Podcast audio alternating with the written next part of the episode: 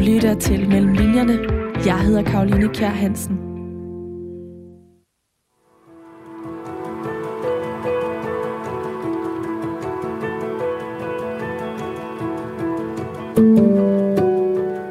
Døren til dametoilettet på natklubben stod på klem. Han var den første fra Københavns politi, der nåede frem. Fra dørsprækken så han en ambulancelæge og hendes assistent sidde knælende på gulvet og læne sig ind over en kvindeskikkelse. Ud fra deres bevægelser og instrumenter at dømme, forsøgte de at redde menneskeliv. Han trak et par blå plastikfutter op af lommen, som han trak ud over sine sko, før han forsigtigt trådte ind i rummet. Kvinden på flisegulvet var tydeligvis ikke ved bevidsthed. Store dele af hendes hår og ansigt var dækket af glinsende rødt blod. Mark fandt sin tjenestetelefon frem og begyndte at tage billeder af den unge, bevidstløse kvinde fra forskellige vinkler. Med fingrene zoomede han kameraet ind på hendes tænding, hvor blodet så ud til at stamme fra. Det var endnu ikke til at forudse skaderne på hendes kranium og hjerne, som lægen sagde.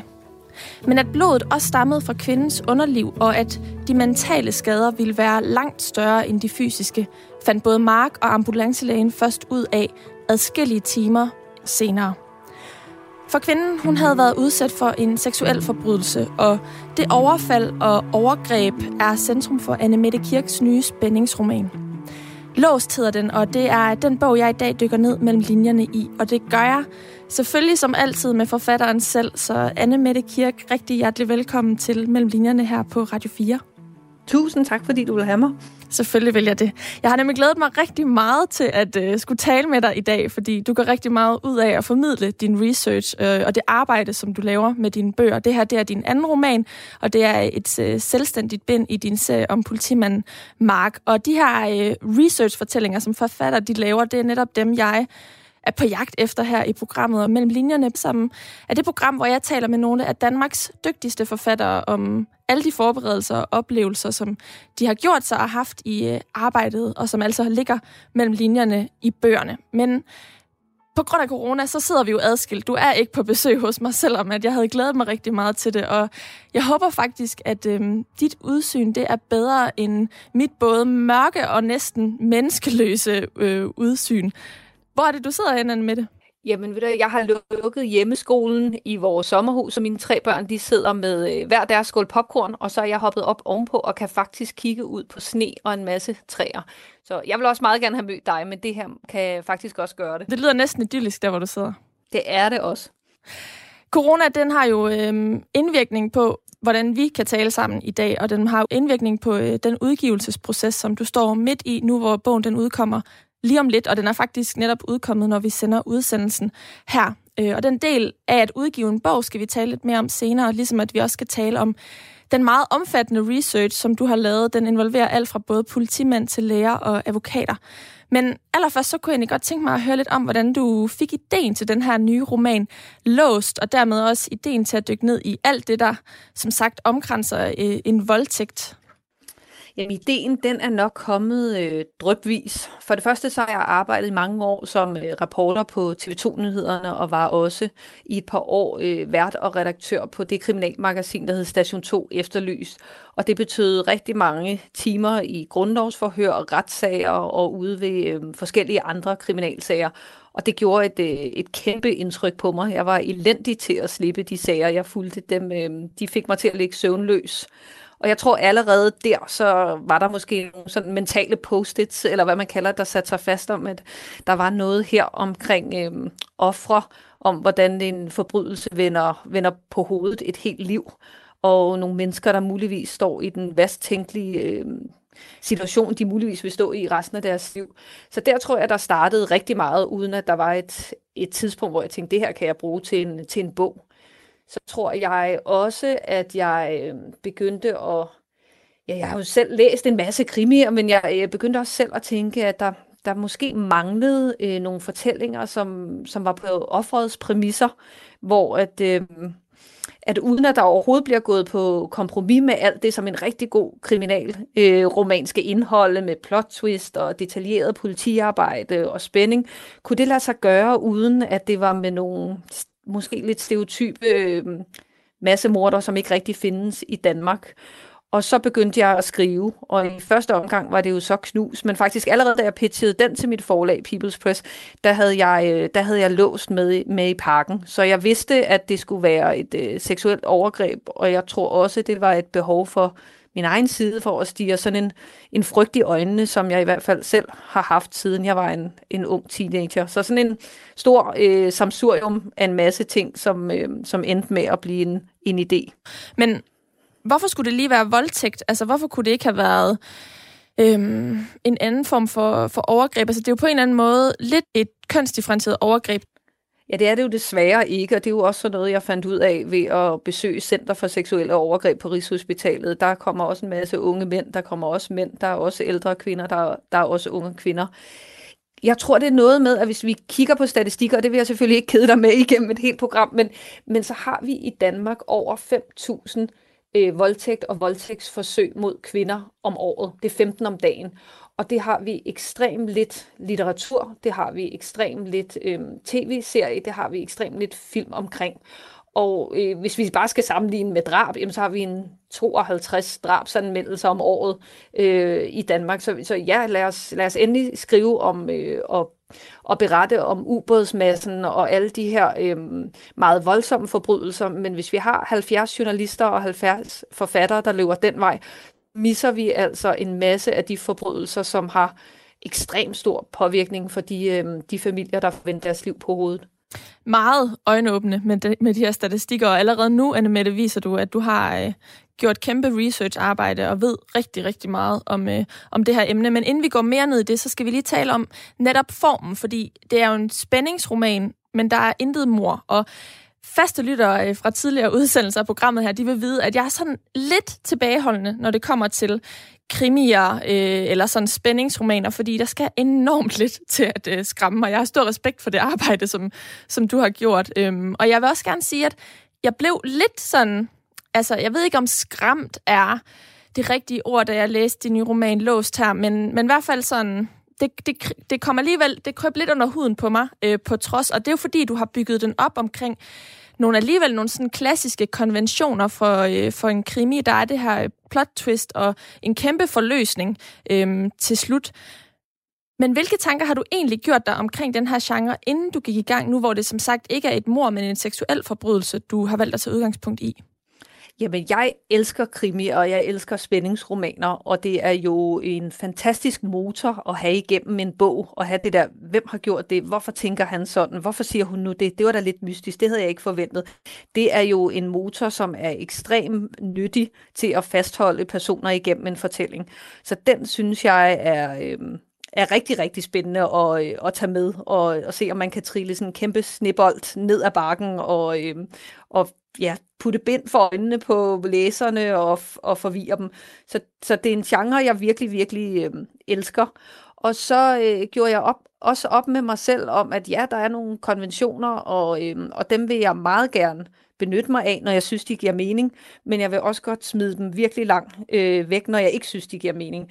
Derfor håber jeg, øh, det er ikke sikkert, det er synligt for dig, når du læser det, men, men jeg har gjort ekstremt meget ud af politiarbejdet. Altså, det er ikke bare en hurtig mail til en politimand. Jeg har ikke tal på, hvor mange gange vi har mødtes. Det er også øh, Center for Seksuelle Overgreb, det er også forsvarsadvokater, det er også nogle rigtig modige kvinder, som har fortalt mig om deres øh, oplevelser øh, med et seksuelt overgreb. Så, så jeg håber, at jeg også øh, er med til at forklare, øh, hvad det er, der egentlig trilles ud i sådan en her øh, situation. Og igen, fordi jeg nok ikke synes, at det har været repræsenteret nok. Så har jeg, som jeg sagde lige før, også smidt konventionerne væk, når jeg ikke synes, de var belejlige. Øh, jeg synes tit, vi oplever i krimier, at øh, så kommer politiet hjem og fortæller, at der er sket noget med din datter. Så sidder der nogle mennesker og græder i en sofa, mens øh, de har en kop kaffe og siger, det kan ikke være rigtigt, det kan være, ikke være rigtigt. Så kører politiet, og i næste kapitel, så er vi med politiet inde på en tankstation og vælger frokost. Og der har jeg nogle gange nærmest grædet til bogen og været sådan, hey, lad os blive ved de her mennesker. Lad os blive ved dem, når de er blevet mistænkte. Lad os blive ved dem, når de taler med politiet og måske forklarer tingene på forskellige måder, eller lad os blive ved dem, når de bliver bange for, om, om der kan ske noget med dem. Og, øh, så derfor synes jeg, at jeg har taget konventioner, når de gav mening, og så har jeg øh, sparket dem langt væk, øh, når jeg ikke synes, de gjorde. Og det er også min oplevelse som øh, en relativt gavet læser, vil jeg, vil jeg gerne tillade mig at sige. Fordi der er nemlig, som sagt, elementer, jeg kan genkende fra krimien, men der er helt klart også nogle andre ting, der gør Låst interessant som et enestående øh, eksempel. Og det er blandt andet den her fortællestruktur, som jo også er et produkt af netop dit forsøg på at øh, tvæle lidt ved dels politimændene og deres følelsesliv, dels de pårørende, og så selvfølgelig også dit mistænkte gerningsmænd. Hvis vi lige kort øh, zoomer ind på, øh, på personen, det går ud over øh, i det her tilfælde, så er det Clara, som bliver udsat for, øh, for det her seksuelle overgreb. Og øh, vi har jo en tredjepersons fortæller, som skifter synsvinkel hele tiden, og vi er inde i Claras hoved til dels, men vi er som sagt også inde i både politimændenes øh, hoveder og øh, de pårørende og de mulige mistænkte gerningsmænd. Øh, men du har fundet et sted, hvor at vi får den her fornemmelse af, hvordan vi kommer ind i hovedet på de pårørende, og jeg synes lige, vi skal prøve at høre det, inden vi går videre, sådan, så lytterne de har en klar fornemmelse af, hvordan fortællestrukturen er. Ja, det jeg vil læse op, det er sådan lidt over halvdelen øh, inde i bogen, og så er det Clara, der er blevet overfaldets øh, bedste veninde, Ronja, som, øh, som taler i telefonen med øh, Claras bror, og Clara har tidligere... Øh, eller har stadigvæk nogle psykiske udfordringer, og dem har, øh, dem har Ronja egentlig øh, fortalt politiet om. Og det er et, øh, et kort kapitel, dem er der nemlig masser af, også i min, i min bog, som jeg vil, jeg vil læse op. Hej Ronja, det er Theo. Godt, du tog telefonen. Jeg skal bare lige høre, hvad har du fortalt politiet? Hej Theo, øh, hvad mener du? Jeg har selvfølgelig besvaret alle deres spørgsmål, altså dem jeg kunne selvfølgelig. Er der noget nyt om Clara? Hvad har du sagt om Clara? Ham der Mark har lige totalt udspurgt min far og mig. Mega ubehageligt. Hvad mener du? Er jeres far kommet, og, og hvad med Lilian, jeres mor? Du ved godt, hvad jeg mener, Ronja. Jeg beskrev bare for Mark alt, hvad der skete i fredags. Hvad tid vi var de forskellige steder, og hvornår jeg sidst så Clara. Fuck, det er så sindssygt alt det her. Voldtægt, det er helt... Stop det der. Hvis du var hendes ven, havde du ikke fortalt den det andet. Fortalt hvad? Om hendes problemer, om hvad der skete dengang, og som absolut intet betyder for denne sag. Du har ødelagt hendes fremtid, bare fordi hun har en fortid. Ved du godt det? Nu tænker politiet, at hun bare er et eller andet psykisk ustabilt kvindemenneske. Nej, Theo, selvfølgelig gør de ikke det. Sådan virker Mark ikke. De skal jo bare vide alt for at hjælpe hende. Det var det, han sagde. Og det var du dum nok til at tro på. Det er åbenbart. Hvad nu, hvis politiet konkluderer, at Clara er fuld af løgn? At hun ikke en skid er blevet voldtaget, og hun selv har opdigtet det hele? Hvad nu, hvis alt bliver ligesom på gymnasiet? Det gør det ikke. Det tror jeg virkelig ikke. Må jeg komme og besøge Clara nu? Hvis du har lyst til selskab, så øh, jeg kan bare tage toget her fra Holbæk om lidt. Du kan gøre lige, hvad du vil. Jeg er pisse ligeglad, men du er ikke Claras familie. Husk det, okay? Klik. Og det var så en telefon, der lagde, der yeah. lagde på til sidst. Ja, yeah, det, det er et kort kapitel, som du siger, så er det meget... Øh den slags sekvenser, som romanen er bygget op omkring. Men det, som kapitlet her jo fortæller, det er, at øh, der også er lidt noget andet på spil. Dels så Theo og Ronja, de har en øh, kompliceret øh, relation, som også bliver forløst til slut. Øh, men derudover så kommer det jo også frem, at Clara, hun bærer rundt på en psykisk lidelse. Øh, hun lider af O C D, og øh, det er jo endnu et tilvalg, du har gjort, at, at øh, den, den person, som er blevet udsat for den her forbrydelse, har det aspekt med i bagagen, og det kan påvirke både de pårørende, men også øh, politiets arbejde. Hvorfor var det vigtigt for dig at skrive det ind? Jamen, jeg oplevede både, når jeg talte med politiet, øhm, og også når jeg talte på Center for Seksuelle Overgreb, øhm, forklarede de begge steder, at øh, når der sker sådan en voldtægt, og politiet går i gang, jamen, så kigger de hele vejen rundt. De ser på hele personen. Skulle der være noget som helst øh, forhistorik for at lyve, eller, eller øh, for ikke at fortælle hele sandheden? Og der vil jeg gerne udstyre Øhm, Clara med noget, som skulle gøre, at man blev i tvivl om, hvem hun var. Øhm, simpelthen fordi, jeg synes, det er forfærdeligt, at man går i gang med den her victim blaming, i stedet for at, at se på de, øhm, på de hårde beviser, som er i sagen.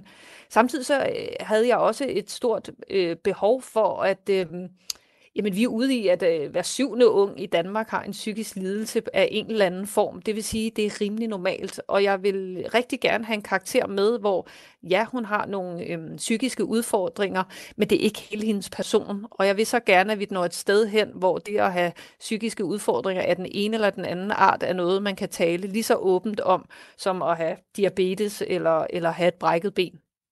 Det er jo også noget, du selv har haft inde på livet, eller har inde på livet.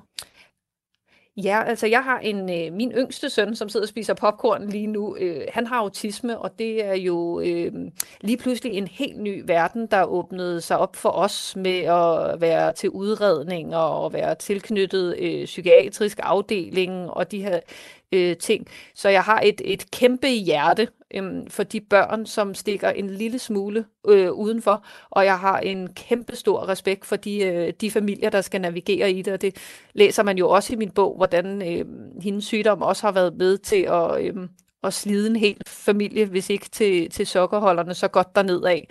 Så jeg vil ekstremt gerne have en normalitet omkring det, så det bliver noget, man kan tale om, og ikke som i Klares tilfælde har det jo været noget, politiet, eller ikke politiet, deres familie har dækket over, så længe det overhovedet var muligt. Øh, nok på grund af skam, øh, nok på grund af tabu, og det, det vil jeg virkelig gerne være med til at rykke på. Det er også noget, man mærker øh, som læser påvirker Clara og hendes forståelse af overgrebet efterfølgende. Øhm, der er det i hvert fald også en faktor, der bliver udfoldet og øhm, har betydning for øh, både hendes egen måde at komme videre på, men også hendes relation til familien, oplever jeg i hvert fald.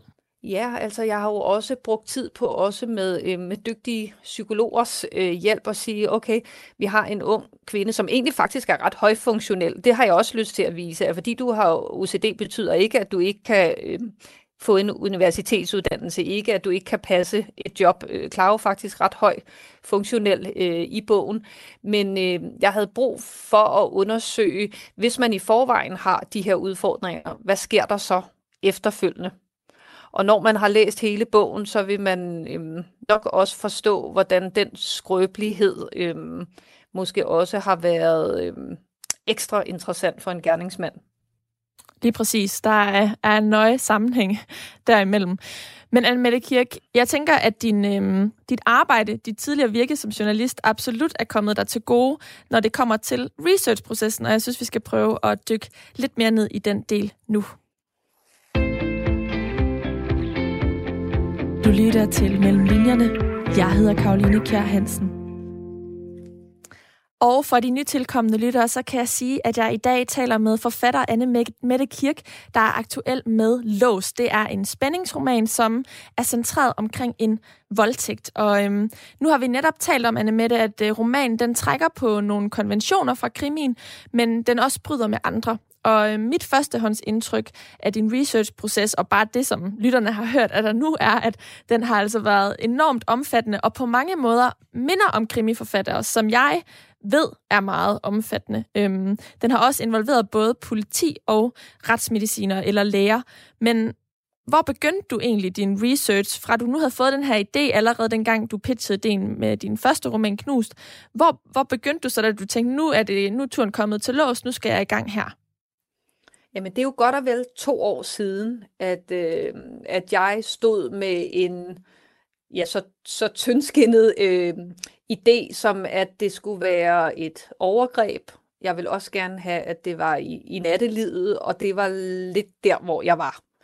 Og øhm, det første, jeg gør, det er at begynde at se og læse en masse. Alt, hvad jeg kan støde på af podcast, øhm, serier, andre bøger. Øhm, jeg, jeg læser simpelthen bare og ser alt, hvad jeg kan komme i nærheden af. Om voldtægter? Og når jeg har, eller hvordan? Øhm, sådan... Ja, ja, både øh, voldtægter, om opklaringsarbejdet, øh, om uopklarede voldtægter, om serieforbrydere... Øh, Alt, så er det som om, at øh, alt, hvad jeg normalt læser, ryger til siden, og så kommer der kun de her øh, bøger. Så mødes jeg ret tidligt med min, øh, med min søde politikilde, som er en gammel gymnasieven, som nu er politikommissær ved Københavns Politi.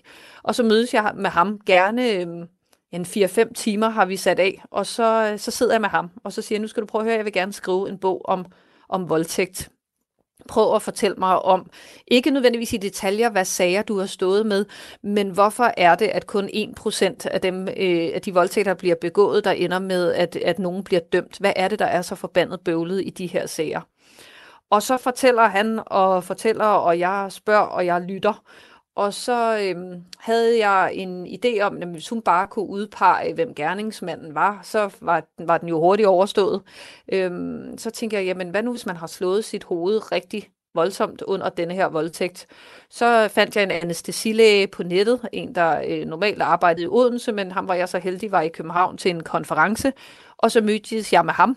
Og så, øh, så spørger jeg ham om en, en masse om, hvad er det, der sker med hovedet? Øh, hvad er det for nogle forløb, man typisk ser? Øh, og så gik jeg faktisk øh, for alvor i gang med at skrive, så kan jeg begynde at skimte nogle konturer af en eller anden fortælling. Og øhm, da jeg så havde skrevet løs i et halvt år, så kunne jeg godt mærke, at nu, havde jeg, øhm, nu manglede jeg endnu et lag.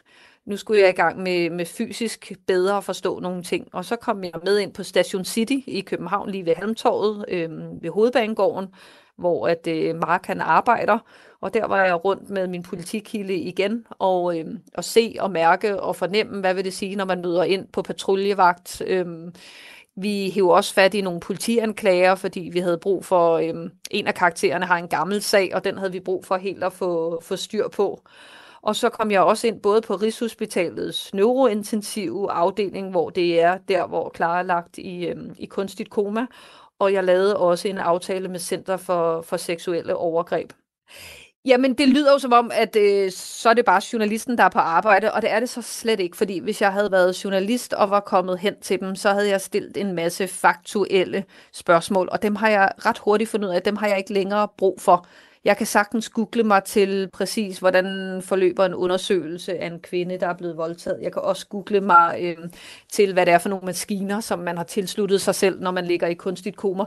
Men det, jeg har brug for dem, det er at få... Øh, få hele mennesker frem. Ikke sådan, at, øh, at øh, den søde overlæge, der har hjulpet mig på Rigshospitalet, øh, så sidenhen er blevet, blevet en af mine karakterer, men, men jeg har brug for at spørge dem, hvad sker der med, øh, med pårørende på dag nummer to? Når de ikke har fået noget at spise, når de ikke har fået noget at sove, når de er ved at være trætte, bliver de gale, bliver de ked af det? Hvordan forklarer I dem, at øh, det stadigvæk er for tidligt at sige, at om deres pårørende vil overleve eller ej? Jeg får noget, øh, jeg får noget sprog på dem, og jeg får noget, øh, noget krop på, på mine karakterer.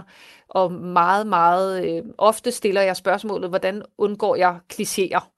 Fordi jeg, min mor er børnelæge, og hvis vi ser en film, hvor der er et barn, der lige er blevet født, så sidder hun og råber og skriger af fjernsynet, og så råber hun, den der baby er mindst tre måneder gammel, og den navlestreng, den er klippet for minimum tre måneder siden.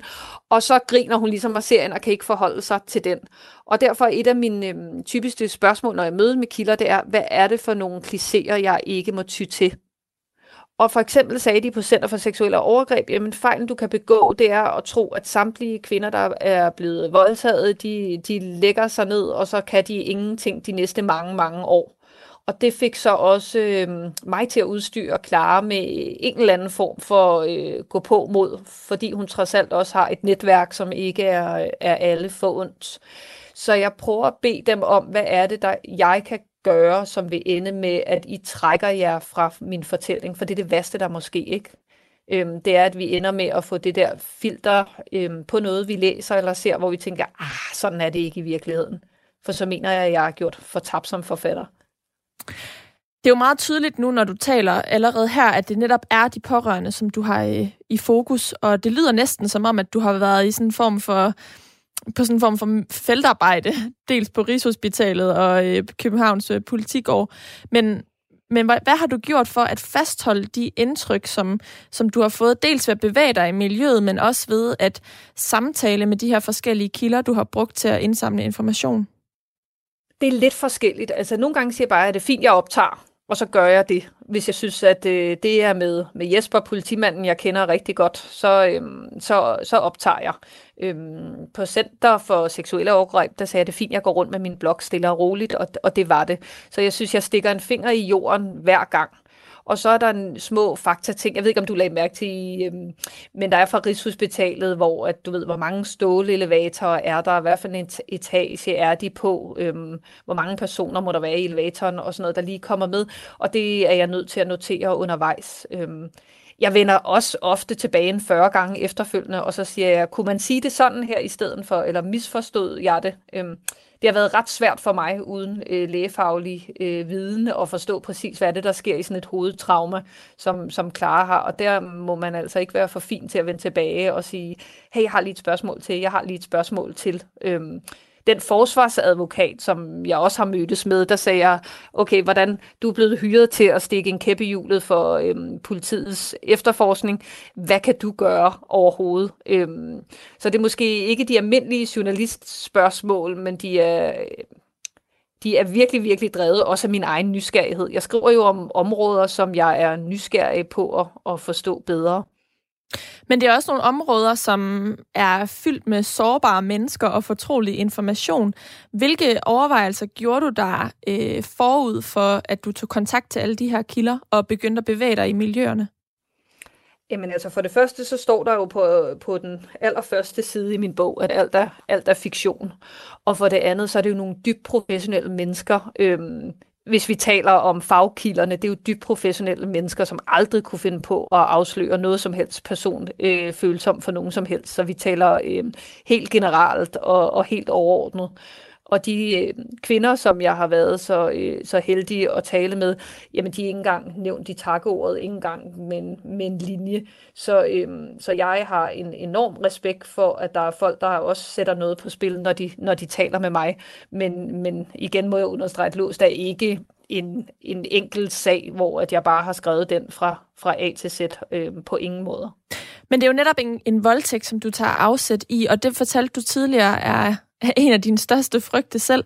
Hvordan har det egentlig været sådan at sidde med hovedet begravet i det stof i to år, når, og bevæge dig i de her miljøer, når det er noget af det, som du har frygtet allermest?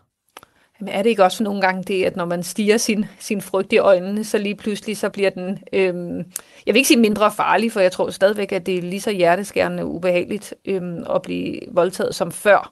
Men der er et eller andet med, at hvis jeg ikke tør kigge de steder, hvor jeg er bange, det synes jeg simpelthen ikke, jeg kan tillade mig over for de kvinder og, og, og selvfølgelig også øh, mænd og, og andre køn, som, øh, som har været udsat for, øh, for lignende. Hvis, hvis jeg ikke engang tør at løfte gulvtæppet en, en lille smule, det, det synes jeg næsten er, er fejt.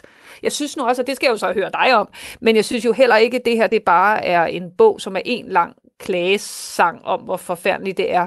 Jeg synes jo faktisk, at øh, der er en del, der ender ud med at have indset nogle ting om dem selv, indset nogle ting om deres nærmeste, og måske, selvom det er en forfærdelig episode, som alle helst vil være udenfor, så ender der med at komme en ærlig erkendelse og en, et endnu stærkere netværk rundt om klare ud af det, men, men det skal jeg jo høre dig om. Det synes jeg absolut. Altså, det er jo som sagt de pårørende, der også øh, formidler en stor del af den her fortælling, og alle de pårørende har jo deres egen øh, historie, som også bliver udfoldet, øh, og som jo faktisk også ender med at have indvirkning på hinanden. Øh, nu nævnte vi tidligere øh, Theo og Ronja, altså Theo, som er Klaras bror, og Ronja, som er hendes gode veninde, der også har en relation. Øh, og det gælder altså også flere af de andre pårørende, så på den måde er det uden tvivl en fortælling, der er så meget mere end en voldtægtsfortælling, men det er jo alligevel interessant, hvilke følelser du ligesom har siddet med i arbejdet med bogen.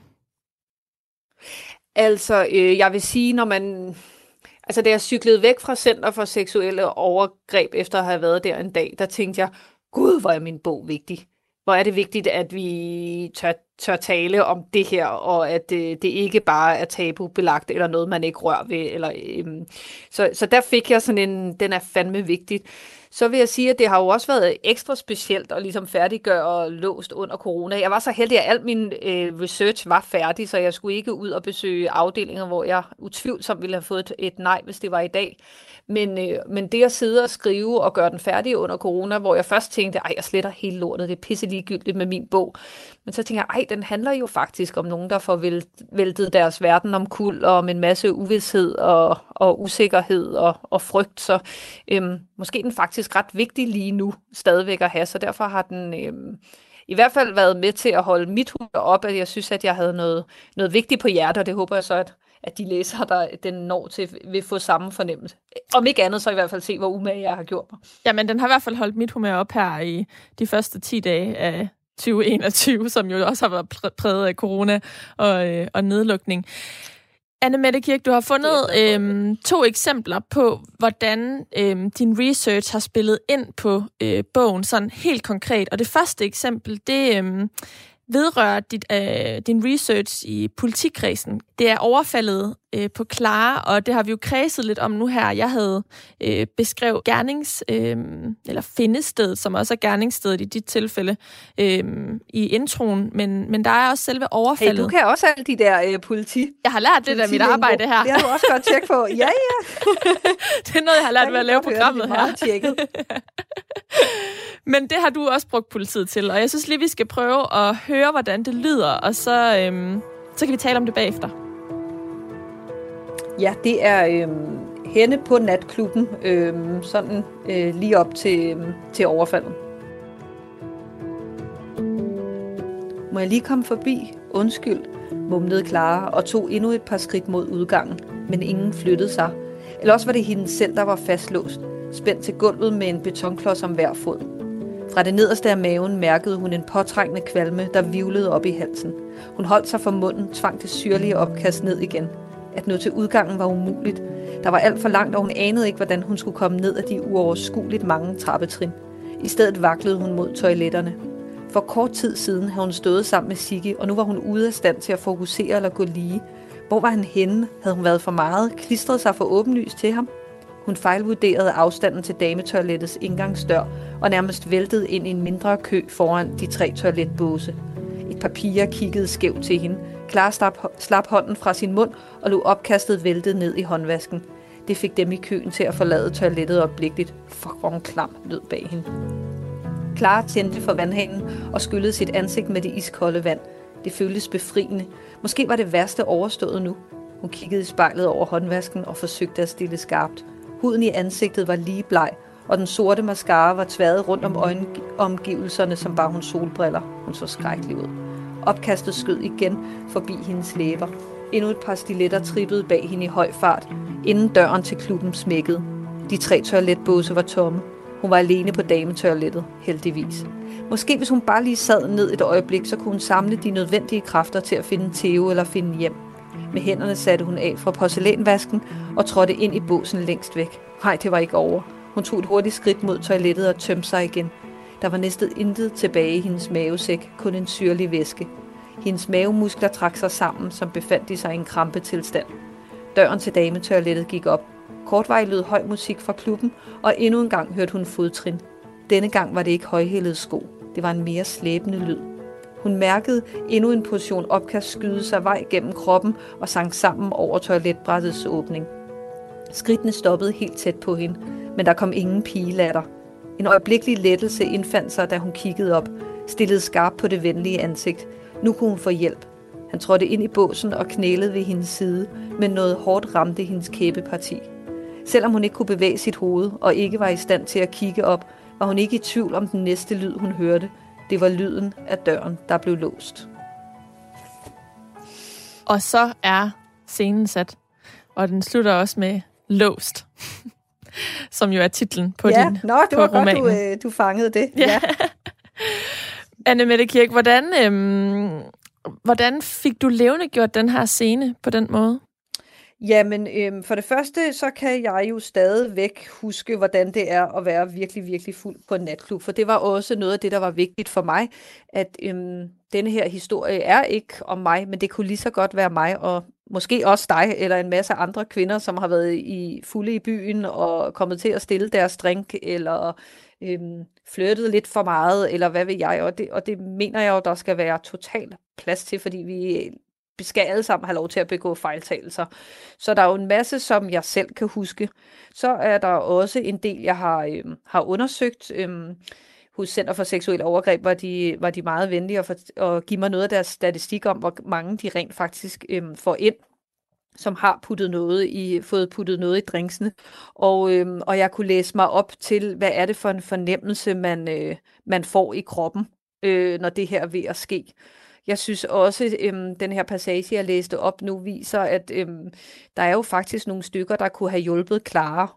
Og måske hvis nogle af de piger, som forlader toilettet og bare siger, hey, hvor er du klam, hvis de i stedet for har sagt, måske skal jeg finde din veninde, eller også så skal jeg følge dig hjem, eller kan jeg ringe til en, du kender. Så, så jeg, den blev også sådan et billede for mig selv, mens jeg skrev den, var sådan, hey, er der ikke nogen, der kan gribe ind og stoppe det her, fordi det her er ved at gå... Øhm, gå fuldstændig galt, og det skulle også være meget typisk, når man har fået det her G H B, som, øh, som Clara har fået i sin drink, at, øh, at man ikke engang er i stand til op og, øh, at bede om hjælp. Så, øh, så det blev sådan et, øh, et samsurium.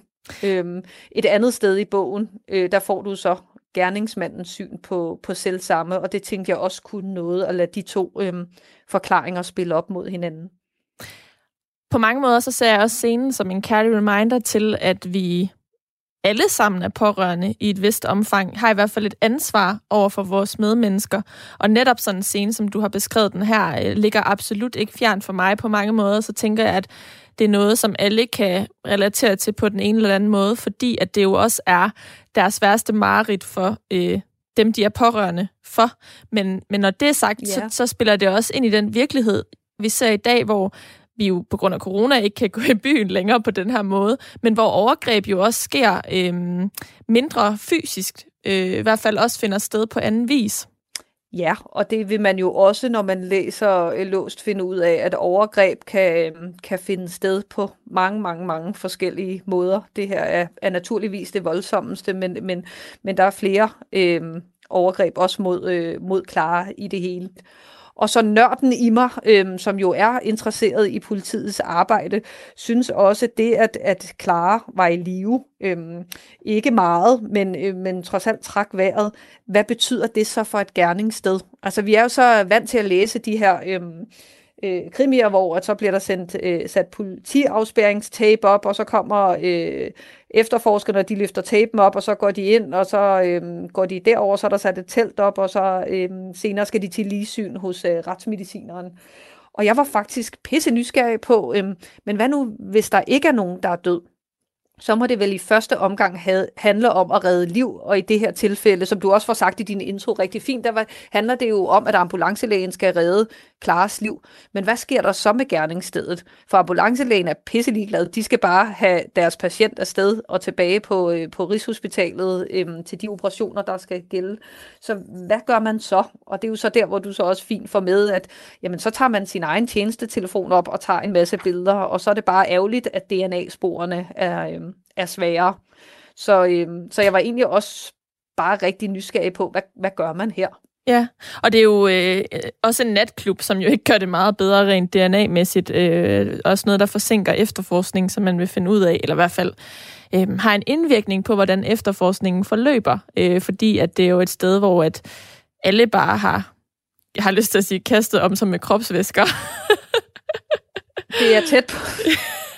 Det er, det er tæt på, og det synes jeg også kunne noget, også rent dramaturgisk, at der ikke bare lå en teknisk rapport, der fra A til Z kunne for, forklare det hele, som lå to timer efter, så kunne jeg jo have stoppet min, min bog noget før en uh, side tre hundrede og halvtreds, hvis det var tilfældet.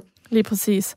Som du siger her, så spiller lærerne jo en stor øhm, rolle i forhold til, hvordan Øh forløbet det bliver herefter, og øh, det har du netop været på Rigshospitalet for at finde ud af, og du har også fundet en scene, som du faktisk øh, ændrede. Du, nu sagde du tidligere det her med, at du jo første gang havde øh, et forløb, hvor du tog kontakt til adskillige kilder, og dernæst skrev i omtrent et halvt år, og så tog kontakt igen. Og den her scene var faktisk, øh, der var researchen altafgørende for, hvordan den er blevet, fordi du havde faktisk skrevet den anderledes, men så fik dine kilder dig til at Øh, ikke ændre kurs, men øh, skrive nogle væsentlige detaljer ind, som fik betydning. Skal vi ikke lige høre det først, og så kan vi tale om det bagefter? Det tænker jeg er en rigtig god idé. Det er, hvor politimanden øh, Mark kommer hen øh, første gang på, på hospitalet, hvor at, øh, at Clara er kommet ind for et par timer siden. Han er egentlig kommet derind for at tale med, øh, med Claras bror som, som vidne, som jo også var med i byen. Og nu er han så lige ankommet til neurointensiv øh, afdeling. Mark trykkede på den sorte knap, der fik døren foran ham til at åbne sig i en glidende bevægelse. Ud fra et lille kontor på gangens venstre side stak en ung, veltrænet fyr hovedet ud. Er du her på grund af Clara Laumann? Politiuniformen havde med garanti afsløret Marks ærne. Jeg er hendes sygeplejerske, Umut Yildirin. Om munden havde Umut et sort og ekstremt velplejet fuldskæg, som var det trimmet med lineal. Det samme var den tætskårne frisyre på hans hoved. Passede Umut sine patienter med samme kærlighed, som han passede sin hårvækst i ansigtet, befandt Clara sig i de mest kyndige hænder. Ja, jeg er Mark Abelgaard fra Københavns Politi. Jeg er her for at tale med hendes bror. Er der nyt om Clara? Vi har endnu ikke et fuldt overblik over Klares traumer. Hun er fortsat på operationsgangen. Umut trådte frem mod Mark med en bekymret mine. Men der er noget andet. Har du et øjeblik? Mark skædede ned ad gangen. Theo havde endnu ikke opdaget ham. Ja, selvfølgelig. Sig frem. De trak ind på det lille kontor, hvor Umut trillede en kontorstol hen til Mark, inden han selv satte sig foran computeren. Som standardprocedurer tog vi blodprøver fra Clara, da hun blev modtaget i Traumacenteret. Umut tastede løs, indtil rækkevis af tal viste sig på skærmen. Blodprøverne blev analyseret med det samme, og vi har netop fået svar. Clara har alkohol i blodet, som du ser her, svarende til en glad aften i byen. Intet voldsomt indtag, men det foruroligende er dette tal. Hvad har I fundet? Prøveresultaterne viser, at Clara har indtaget store mængder G H B, i nattelivet kaldet fantasy, flydende ecstasy eller bare hætter. Kært barn har åbenbart mange navne. Stoffet er særdeles opkvikkende i små mængder, men i større doser, som vi fandt hos Clara, er det stærkt sløvende. Umut lænede sig lidt frem i stolen og talte med en sagte stemme. Jeg har ikke fortalt det til hendes bror endnu. Lægen tager det hele samlet, når operationen er overstået, men jeg tænkte, de skulle vide det. Mange tak, det er bestemt relevant for vores efterforskning. Vil du printe resultaterne til mig? Mark rejser sig. Jeg kender Klares bror en smule fra tidligere, og måske han kan gøre mig klogere på hendes stofindtag. Hvis du kender ham lidt, ved du så, hvorfor han er her alene? Umut rakte Mark resultaterne. Jeg har flere gange tilbudt at ringe efter forældre eller venner, men han afslår. Var det min familie, så troppede vi minimum tyve personer op, og det sker også bare, at en af os skal have fjernet en fodvorte. Umut satte hænderne i siden og hævede sine øjenbryn. Vi skal have styr på Theo, så vi ved, hvad, hvad han får spist og sovet. Ellers står jeg altså lige pludselig med to patienter. Jeg skal nok tale med ham. Hvornår regner I med nyt om Clara? Mut kiggede mod sit digitale ur. Hmm. Monique, hendes læge, er klar med en foreløbig status om en times tid. klokken elleve er mit forsigtige bud, men jeg ved selvfølgelig ikke, hvilke komplikationer de kan støde på undervejs. Mark stoppede i døråbningen og vendte sig rundt. Overlever hun? For sit indre blik så han blodstænkende, den slanke, nærmest livløse skikkelse, de forslåede øjne. Umut lignede en, der vidste, hvordan man afvejede sine ord, så man ikke lovede for meget, men heller ikke dræbte et spinkelt håb for fremtiden. Vi aner det simpelthen ikke. Selv hvis Clara overlever, har vi ingen idé om skadernes omfang, og om de er permanente. Tak. Mark slog let på dørkammen og gik ned ad gangen. Tak, Anne Mette. Ja. Kært barn har mange navne. Jeg tænker mere, stor frygt har flere ansigter. Alt efter, hvordan man ja. betragter det. Hvad var det, ja. du ændrede, efter at øh, du var øh, du ligesom gik dybere ind i researchen omkring øh, læge, det lægefaglige aspekt i spændingsromanen her? Jamen, jeg havde jo en idé om, at der ville jo være en del, der foregik på, øh, på hospitalet, at de pårørende ville komme der, og Clara ville naturligvis også være der. Så jeg tænkte, jeg havde brug for en læge, som var sådan en del med, en de kunne tale med, og en som Clara havde. Så det var sådan det, jeg var begyndt at, at skrive på. Og så er det en, ja, tre forskellige læger, en anæstesilæge og to neurologer, der har, der har hjulpet mig. Og øhm, sådan ved en bibemærkning fik de alle sammen sådan... Øhm, fortalt, at lige præcis på neurointensiv, jamen der, der fungerer det almindelige hierarki ikke. Der er det faktisk øh, sygeplejerskerne, der er, øh, der er den store boss. Øhm, når man er, ligger på intensiv, så skal der være en sygeplejerske ved en konstant, og det vil sige, at øh, på neurointensiv, der, der sidder der sygeplejersker, som kender patienterne langt bedre end, øh, end lægerne, som, som typisk ikke er der så meget derinde. Så de fortalte mig alle sammen, at det ligesom er, øh, er sygeplejersken, der styrer det hele med hård hånd, og nogle gange også kan være efter øh, både politiet, hvis de har brug for at komme der, øh, men også øh, for lægerne. Så øh, politiet fortalte mig også om flere gange, hvis de kommer, og de har en... Øh, Ja, et offer eller en, et vidne, som ligger på hospitalet, jamen, så kan det godt være de her øh, lidt skrappe sygeplejersker, der, øh, der værfer dem ud. Og derfor fandt jeg på Umut, som skulle være en kærlig, skøn, humoristisk, øh, medfølende sygeplejerske, men som også var benhård, når det var påkrævet. Så min, øh, min læge Elisabeth, som jeg egentlig havde skrevet et par kapitler med, hun blev arkiveret lodret, og så måtte jeg øh, i stedet for til at snakke med, med sygeplejersker.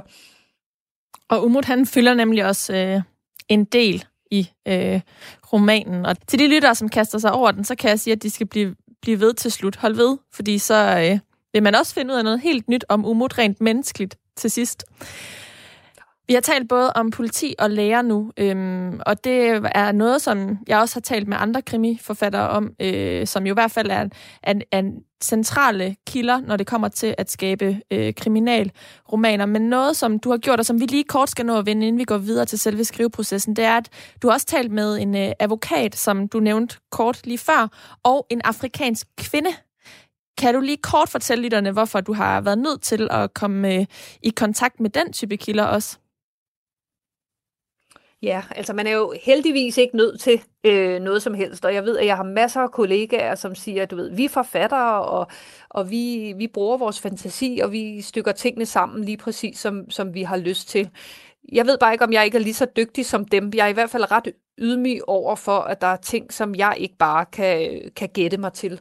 Og i min øh, bog er der jo Ronja, som, I også har, øh, som jeg har læst lidt om, hvor hun taler i telefon, og Ronjas... Øh, far er fra Nigeria, og Ronjas mor er fra, fra Danmark.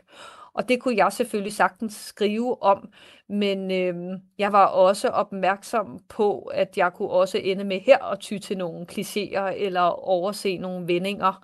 Øh, jeg havde egentlig ikke lyst til, at der skulle gøres et stort nummer ud af. Jeg ved heller ikke, det er ikke noget, jeg tror, man opdager på de første par sider, eller det er ikke noget, der bliver som skrevet, og hun har jo afrikansk baggrund. Øh, Så, så derfor så, så fandt jeg en skøn ung kvinde, som, som præcis på samme måde har en, en dansk mor og en øh, afrikansk far.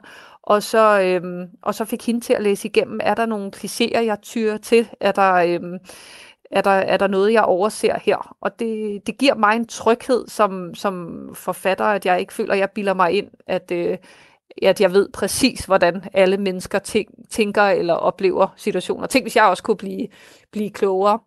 Og så synes jeg, det er super spændende, og det har jeg gjort. Det er også derfor, jeg endte med at dække så mange retssager og grundlovsforhør. Altså, hvis jeg ikke sad her og var forfatter, så, øh, så ville jeg tro, at jeg var øh, anklager eller noget i den dur.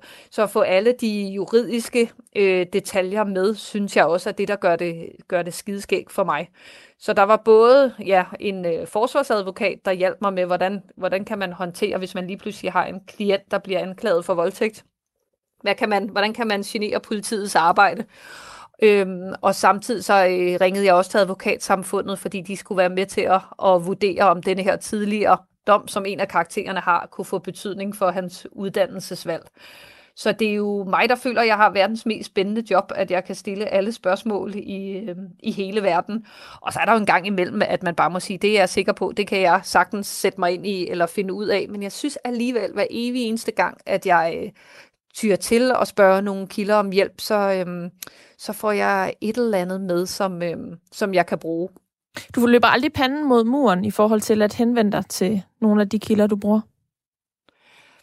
Nej, altså... Øhm Nogle gange bruger jeg jo nogen, som jeg kender i forvejen. Øhm, så kan det jo være en måde, og han engang, ham, ham politimanden, som hjælper mig, har jeg gået i gymnasiet med, så, så er det jo lidt nemmere.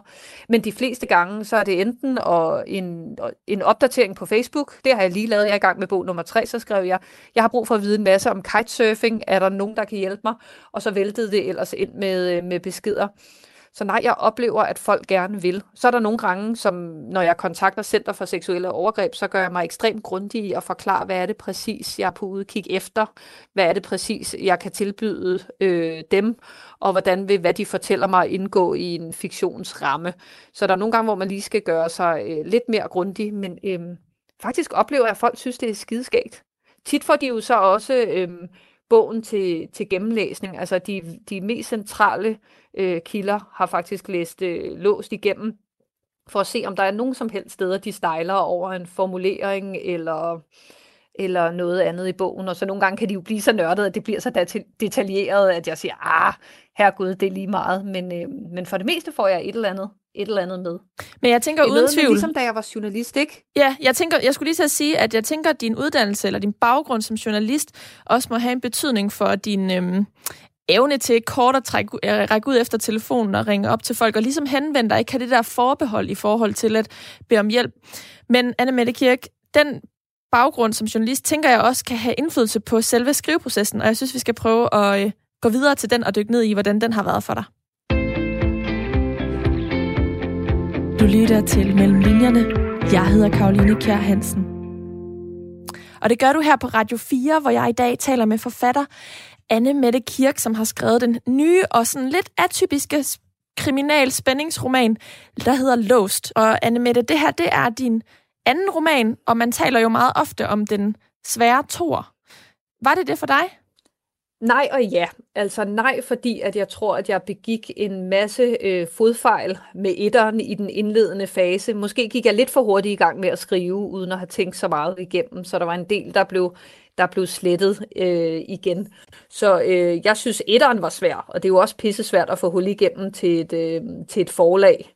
Det er øh, lidt nemmere, eller for ikke at sige meget nemmere, med, med bog nummer to. Så jeg vil sige øh, nej på den måde, at fortællingen lå så klart og har været en, øh, en fornøjelse at skrive hele vejen igennem. Og så vil jeg sige, den svære toer øh, kan jeg mærke nu, hvor at, øh, at bogen udkommer lige om lidt, i hvert fald mens vi optager det her, der kan jeg mærke, at... Øh, der måske lidt er nogle øh, forventninger, som er lidt anderledes her anden, G, eller anden gang, både fra, øh, fra forlag og også fra læsere. Så der er en masse søde læsere, der skriver, ej, jeg elskede Knus, nu glæder jeg mig så meget til Låst, og så tænker jeg, uh, jeg håber ikke, I bliver skuffet. Så, så øh, både ja og nej, men jeg vil, jeg vil i hvert fald sige mest nej, fordi at jeg allerede har fået slået en masse børnesygdomme ihjel ved etteren. Det er jo lidt ligesom en muskel, man bliver jo, øh, altså at skrive er jo, er jo noget, der skal, skal bruges og gøres, så, så jo mere man gør det, jo, jo bedre bliver det typisk, eller i hvert fald min, min oplevelse. Men din muskel... dejlig toer. Ja, men din muskel i forhold til research var jo netop blevet trænet som journalist. Hvordan brugte du den journalistiske værktøjskasse rent øh, skriftligt, altså i forhold til at skabe øh, ord på, på papir, og så nu i det her tilfælde jo godt nok skønlitterært, men jeg tænker alligevel, at det må, det må have været en eller anden form for, for hjælp, også rent produktionsmæssigt. Ja, altså jeg kunne jo huske, hvordan det var som øh, nyhedsreporter at blive sendt ud, for eksempel til øh, fodboldklubben Brøndby, og så sige, du har et øh, interview med direktøren, hvor I skal gå regnskabet igennem. Og så tænkte man, skyd mig. Og, eller det gjorde jeg, og så tænkte jeg, puha, jeg ved knap nok noget. Og så kunne jeg se, hvor begrænset mine spørgsmål blev, og hvor begrænset min selvtillid blev. Så derfor så, øhm, er der lavet en masse research, men jeg tror ikke, det er så tydeligt, men, men jo mere jeg ved, jo mere kan jeg bevæge mig rundt i rummet, og jo bedre varieret bliver mit sprog. Og så er der jo den, måske den største ting, det er, at jeg er jo vant til at arbejde med deadlines, og dem er jeg ikke bange for. Altså når en nyhedsudsendelse, den skulle sendes klokken nitten på T V to, jamen, så kunne den ikke lige rykkes øhm, fem minutter eller et halvt år. Så jeg er vant til at skrive med en, med en pistol for panden. Og derfor så, når der har været aftaler med min redaktør, jamen vi aftalte, at den skulle af, afleveres første april, jamen så lå den hos ham første april. Jeg har ikke prøvet en skriveblokering, fordi det har jeg simpelthen ikke haft den luksus at have tidligere i mit arbejdsliv. Men når man skriver med en pistol for panden, som du sådan metaforisk siger, så kan det jo også gå lidt stærkt, og så tænker jeg, at det kan være lidt angstprovokerende at skulle vise det frem. Var det det for dig? Nej, fordi jeg skriver i flere lag. Det er noget med, at jeg først skriver et, altså helt lavpraktisk, så skriver jeg først et kapitel, øhm, hvad er det cirka, der skal ske her? Så putter jeg noget dialog, den kommer ret hurtigt til mig. Øhm, jeg er ret øhm, tydelig øh, bevidst om, hvad er det, det her skal, øh, kapitel skal gøre? Hvor er det, det skal rykke fortællingen hen? For det skal alle kapitler kunne. Så kommer, ja, så kommer der dialog på, så kommer der... Øh, Så kommer der krop på personerne. Øhm, hvor sidder de forskellige følelser? Øhm, de ord, der bliver holdt tilbage. Hvor sidder de henne i kroppen øhm, på de forskellige karakterer? Og så til sidst kommer der noget, øhm, noget rum øh, ind. Hvordan beskriver de rum, de er i? Hvordan beskriver det vejr, der er? Så, øhm, så jeg maler sådan flere lag.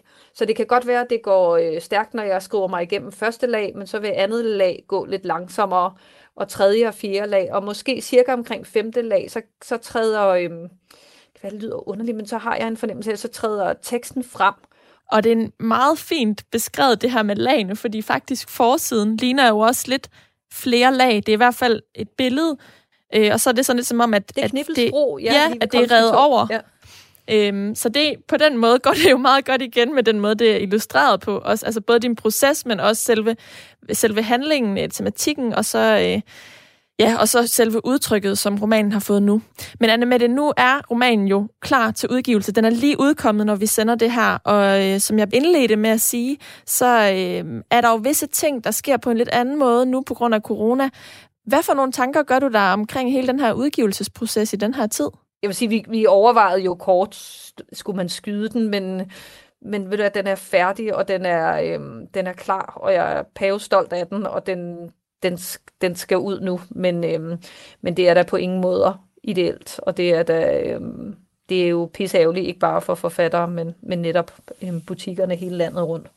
Men det er rigtig heldigt, at der så er sådan nogen som dig, der har valgt at udgive på trods og kan holde julene i gang og være med til at øh, inspirere øh, og holde gejsten oppe. Og du har alt mulig grund til at være pavestolt. Øh, og ja, alle mine lyttere, de, de har en god læseoplevelse i vente. Jeg har i hvert fald selv nydt rigtig meget at bruge min nedlukningstid øh, indtil nu af det her nye år på at læse Låst, som er den roman, vi har talt om i dag. Og den er skrevet af dig, forfatter Anne Mette Kirk, og jeg vil sige tusind tak, fordi du ville være med her i Mellemlinjerne på Radio fire i dag.